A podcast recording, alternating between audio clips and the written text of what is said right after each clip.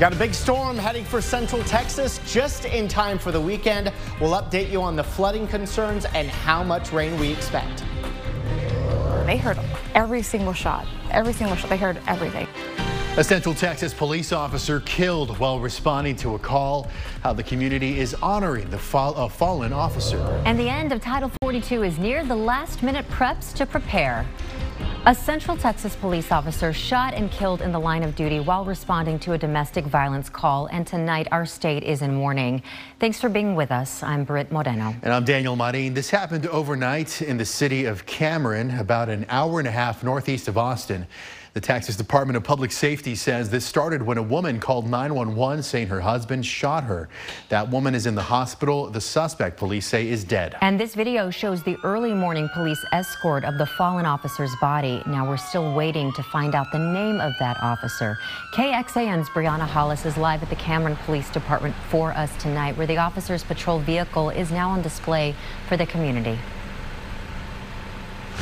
Over at Daniel, it's somber in Cameron this evening. Flags are at half staff at the police department. And in the short time we've been out here, so many community members have come by to drop off cards and flowers and take a moment to bow their heads. And as you mentioned, the department isn't releasing the name of the officer just yet. I did get a chance to speak with one of those officers in this very parking lot this afternoon. Guys, it's a very small police department, only seven full-time officers listed on the website. That officer understandably visibly upset, just like the community members coming out to pay their respects. Shots here, they echo far because it's small. Danny Hernandez and her family, really scary, I agree, live just houses down from where the standoff happened Wednesday night. Because the sound of gunshots is not something that I hear often.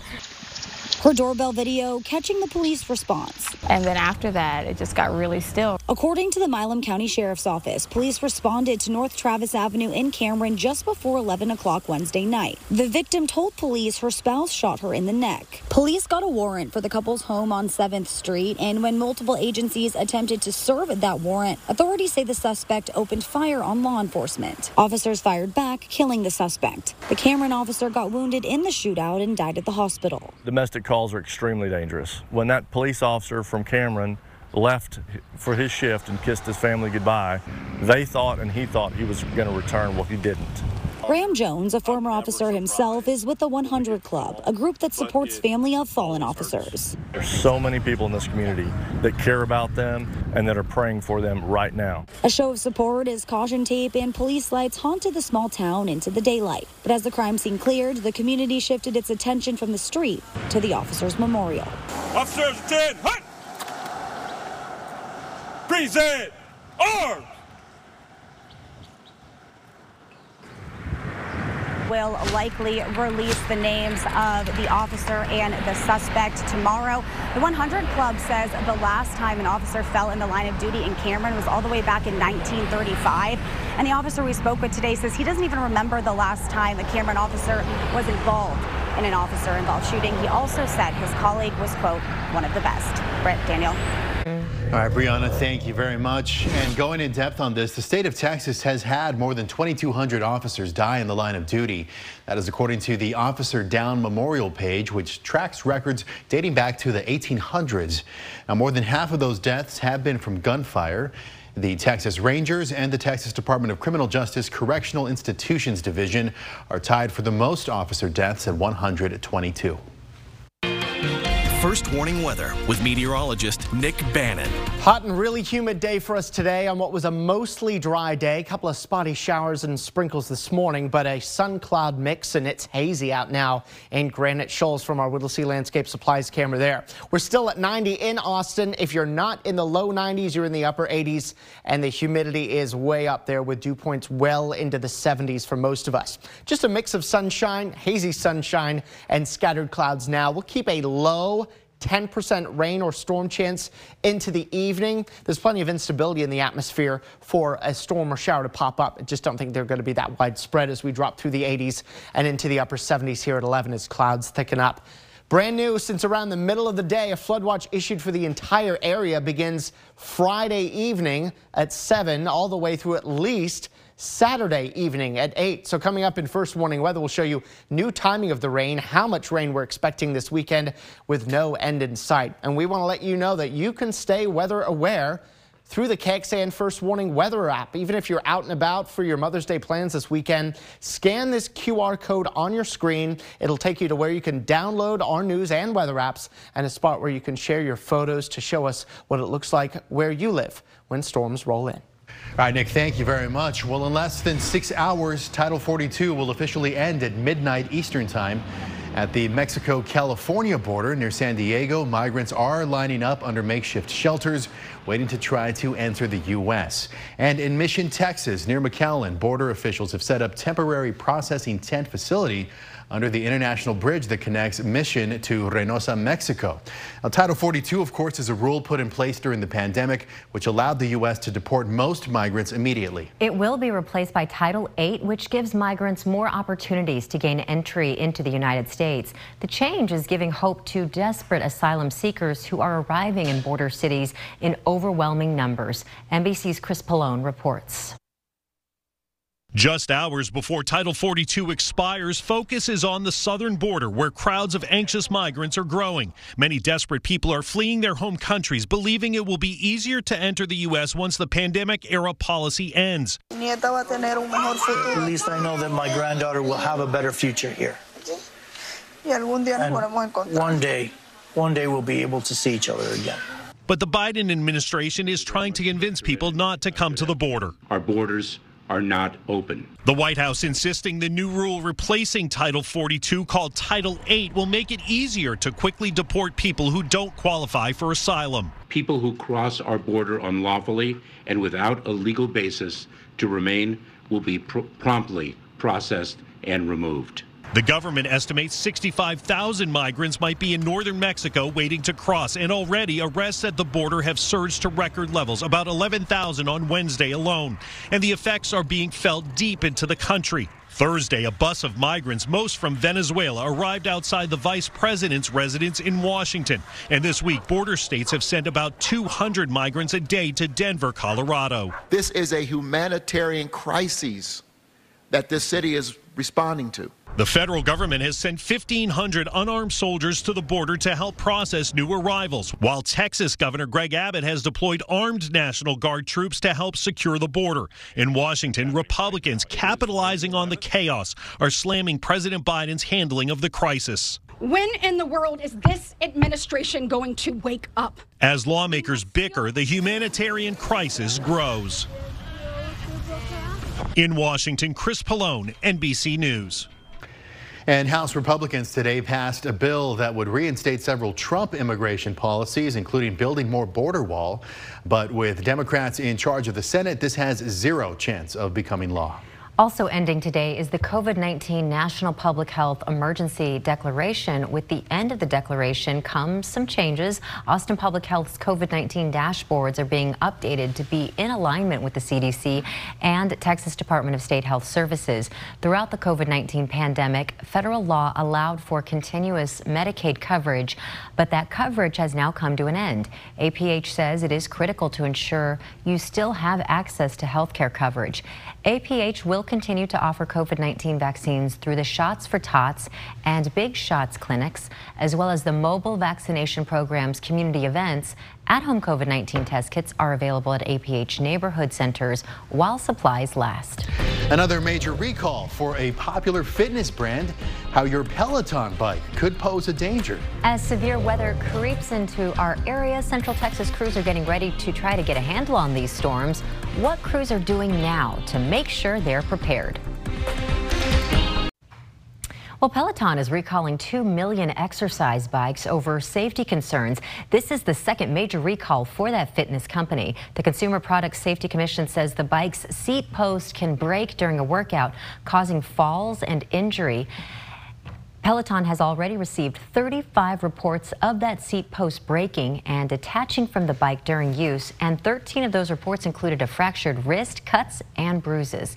The CPSC says to stop using those recalled bikes and to contact Peloton for a free repair of the seat post. In May of 2021, Peloton recalled 125,000 of its Tread Plus treadmills after a child died.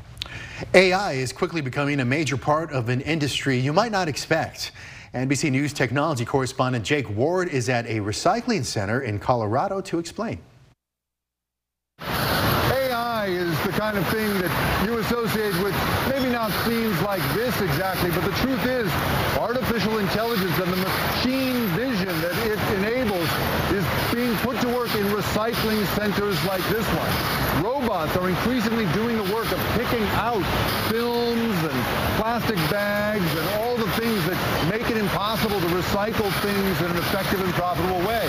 And when we look at what it's going to take to not just create a profitable recycling industry, but save our planet, it could be that AI technology and the machine vision it powers could be the key to that. All that is coming up on Nightly News.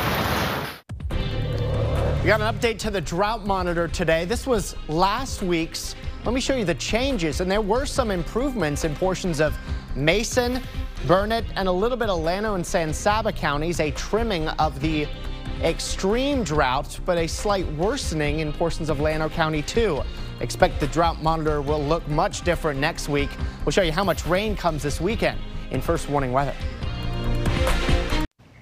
Okay, so by now you know the flash flood warnings are out. And tonight across central Texas, crews are getting ready for wet weather. KXAN's Sarah Al-Shaikh has been following what different counties and cities are doing to prevent major flooding. She is live in Dripping Springs with a look at certain areas officials say may be closing off if the water gets too high. Yeah, guys, this is one of the low water crossings in Hays County that the Office of Emergency Management is going to be monitoring this weekend. Now, they say if the water gets too high in this area, then they're going to close this off. Now, while they're monitoring this, the city of Dripping Springs says that they've been taking steps all of today and tomorrow to try and help prevent flooding.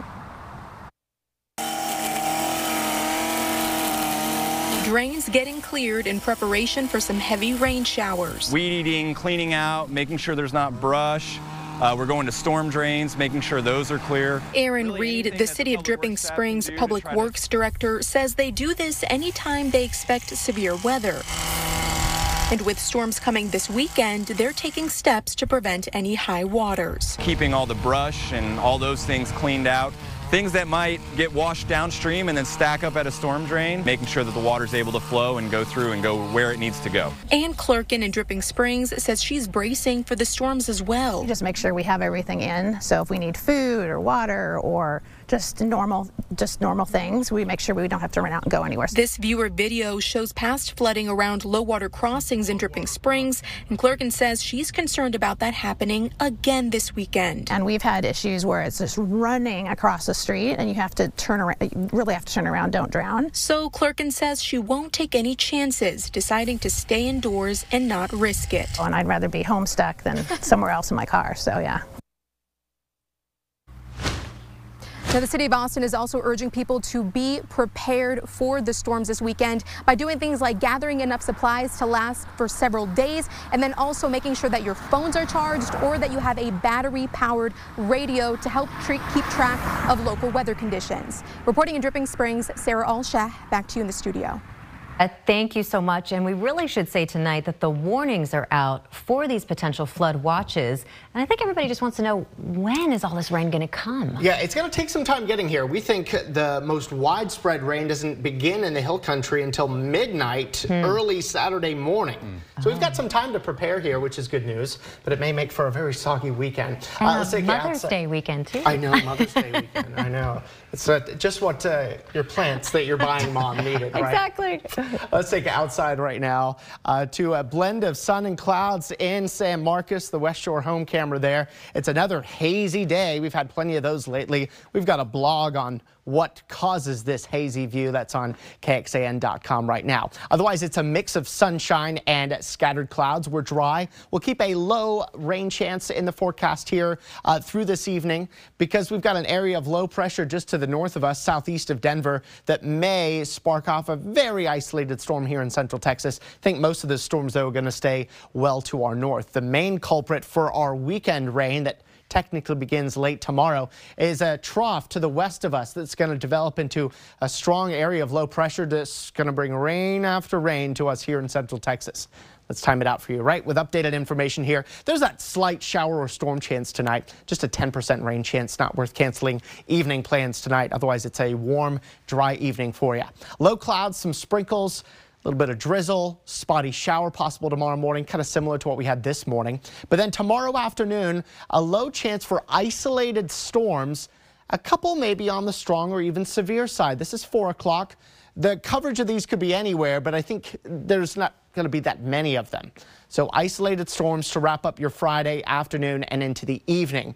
The main round of potentially flash flooding rains comes as we near midnight late Friday night, Saturday morning. There's midnight right on the clock there. You could see the reds, oranges, purples even, just to the west of Mason County at midnight. And this line of downpours marches east, producing potentially two to three inch per hour rainfall rates and arriving into the Austin metro as we uh, just before sunrise here we're expecting. And then it starts to fall apart a little bit and it looks like we'll get into at least some periods of Saturday that it's not raining that hard. But then more rounds of wet weather come in at times during the second half of the day too.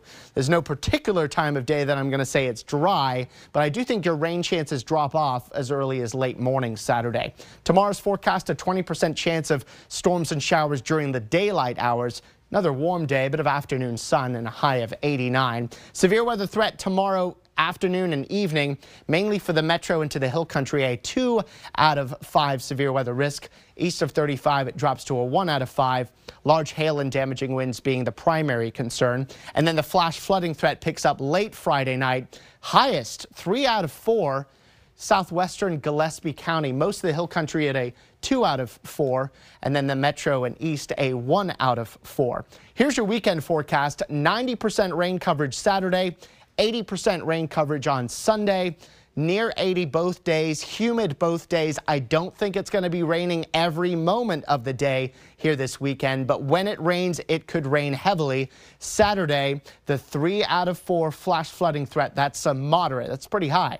Uh, that has shifted now south of Austin, which was some improvements to the forecast, but we still have a widespread two out of four flash flooding threat here for Saturday and a two out of four for most of us on Sunday. How much rain by the end of the weekend? Two to three up to four inches for most. I think there'll be isolated five and six inch rainfall amounts. And then when you add up the rain early next week, we start to see those amounts getting even higher. Four to five for the metro, five to seven in portions of the hill country. And I think we'll have isolated amounts eight to 10 inches over the next seven days. Look at our first warning weather seven day forecast. You can see temperatures leveling off around 80 or in the low 80s with these daily rain chances continuing through the end of next week.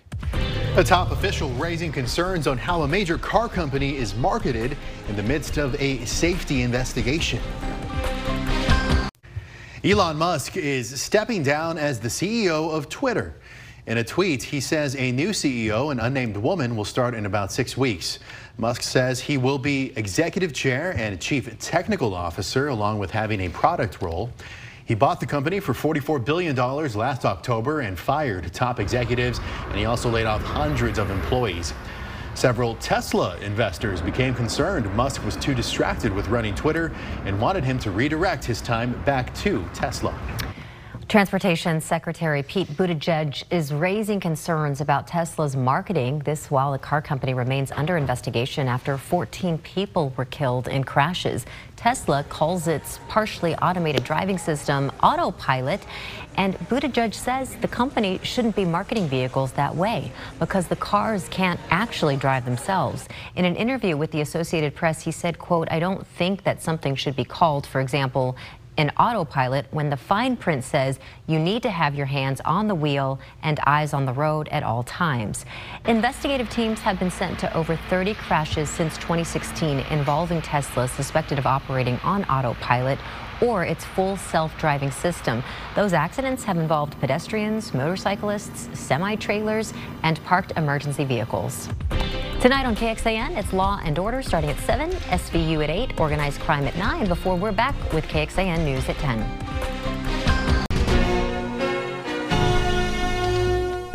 Thanks for listening to KXAN News Nightly. You can also listen to KXAN News Today every morning for more in depth coverage of what matters most to you.